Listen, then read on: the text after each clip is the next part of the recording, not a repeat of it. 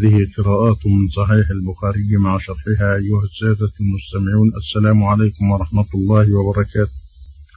روى الإمام البخاري في صحيحه بسنده عن عبد الرحمن بن القاسم عن أبيه عن عائشة رضي الله عنها أنها قالت ما لفاطمة ألا تتق الله؟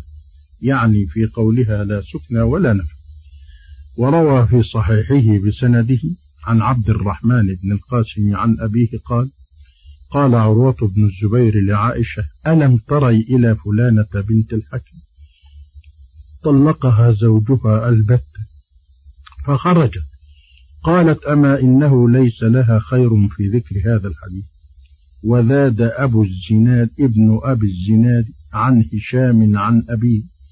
عابت عائشة أشد العيب وقالت إن فاطمة كانت في مكان وحش. فخيف على ناحيتها فلذلك أرخص لها النبي صلى الله عليه أقول وبالله التوفيق إليكم شرح الحديثين. الحديث الأول عن عائشة أنها قالت ما لفاطمة ألا تتقي الله؟ يعني في قولها لا سكن ولا نفق وقع في رواية مسلم من هذا الوجه ما لفاطمة خير أن تذكر هذا. وهذه الرواية تعتبر مفسرة للرواية التي نشرح وكأن عائشة رضي الله عنها تشير إلى أن سبب الإذن في انتقال فاطمة بنت قيس. إما صلاتة لسانها على أحمائه وإما أنها كانت في مكان وحش أي موحش تخاف على نفسها فيه من أن يقتحم عليها. فلذلك آذن لها النبي صلى الله عليه وسلم في الانتقال من بيت الزوجية الذي تقضي فيه عدتها. وقد أخرج الإمام النسائي من طريق ميمون بن مهران قال قدمت المدينة فقلت لسعيد بن المسيب إن فاطمة بنت قيس طلقت فخرجت من بيتها فقال إنها كانت لسنة وقد رواه أبو داود من طريق سليمان بن يسار بلفظ إنما كان ذلك من سوء الخلق. ألا تتقي الله يعني في قولها لا سكن ولا نفق. القائل يعني هو القاسم بن محمد بن أبي بكر. وقد جاءت هذه الرواية بنفي السكن والنفق. الحديث الثالث وهو في هذا الباب. قول القاسم قال عروة بن الزبير لعائشة عروة هو ابن السيدة أسماء أخت السيدة عائشة رضي الله تعالى عنهما. ألم تري إلى فلانة بنت الحكم؟ ألم تري بحذف النون لأجل لم الجازمة وفي بعض الروايات ألم ترين بإثبات النون وهي لغة قليلة جاءت على غير الأصل. وفلانة كناية عن عمرة بنت عبد الرحمن بن الحكم بنت أخي مروان بن الحكم. ونسبت هنا إلى جدها لأن أباها عبد الرحمن بن الحكم هو عبد الرحمن بن الحكم كما جاء ذلك مفصلا مبينا. ثم بين عروة بن الزبير ما يتعلق بشأن فلانة بنت الحكم فقال طلقها زوجها البتة. زوجها هو أبو حفص ابن عمرو ابن المغيرة ويقال أبو عمرو ابن حفص ابن المغيرة. البتة بفتح الهمزة في أوله وهي همزة قطع ومعنى البتة يعني طلاقا بائنا بينونة كبرى كما جاء في بعض الروايات الأخرى بحيث قطع العلاقة الزوجية بينهما ولا تعود إليه إلا بعد زوج آخر وهو منصوب على المصدر وخرجت من المنزل الذي طلقها فيه. قالت أي عائشة أما إنه ليس لها خير في ذكر هذا الحديث المتضمن أن المبتوتة لا نفقة لها ولا سكنة وإنما لم يكن في ذكره خير لها لما ذكرناه آنفا؟ من أن السبب في إذن النبي صلى الله عليه وسلم لها بالخروج من منزل الزوجية والاعتداد ببيت ابن أم مكتوم وإما صلاتتها على أحمائها وإما أنها كانت في مكان موحش تخشى على نفسها أن يقتحم عليها فيه. وأيا كان السبب هذا أو ذاك أو هما معا فليس لها خير في ذكر. وقد كانت السيدة عائشة من الصحابة الذين أنكروا على فاطمة بنت بنت قيس.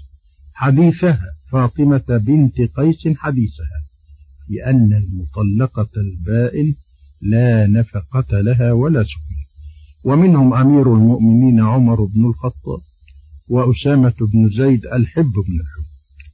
قول البخاري زاد ابن أبي الزناد عن هشام عن أبيه هو عروة بن الزبير عابت السيدة عائشة أشد العيب يعني على فاطمة بنت قيس. في روايتها حديث لا نفقة لها ولا سكر.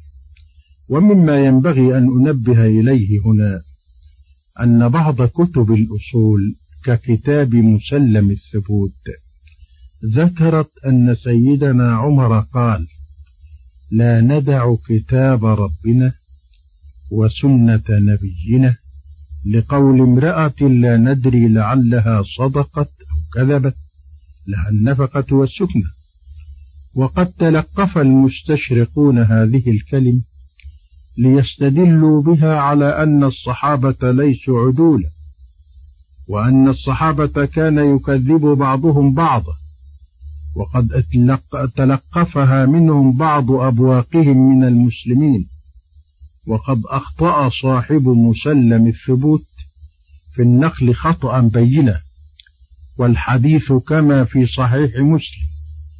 لا ندع كتاب ربنا وسنة نبينا لقول امرأة لا ندري لعلها حفظت أو نسيت. وفرق كبير بين العبارتين فإن النسيان على الصحابة جائز أما الكذب فلا يجوز. وقد يسألني سائل فيقول ماذا يريد الفاروق بقوله وسنة نبينا؟ وأين السنة في هذا؟ والجواب أن المراد بسنة النبي صلى الله عليه وسلم ما دلت عليه أحكامه من اتباع كتاب الله لا أنه أراد سنة مخصوصة في هذا. وذلك مثل قوله صلى الله عليه وسلم تركت فيكم شيئين لن تضلوا ما تمسكتم بهما كتاب الله وسنتي. رواه الإمام مالك في الموطأ بلاغا ورواه الحاكم في المستدرك موصولا والله أعلم.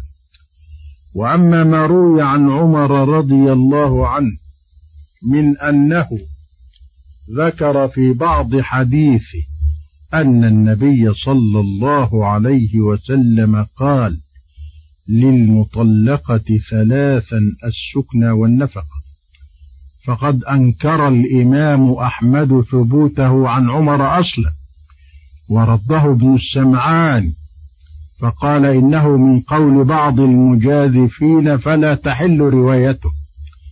وقال الحافظ ابن حجر وقد بالغ الطحاوي في تقرير مذهب الحنفية فقال خالفت فاطمة سنة رسول الله صلى الله عليه وسلم لأن عمر روى خلاف ما روت فخرج المعنى الذي أنكر عليها عمر خروجا صحيحا وبطل حديث فاطمة فلم يجد به العمل أصلا.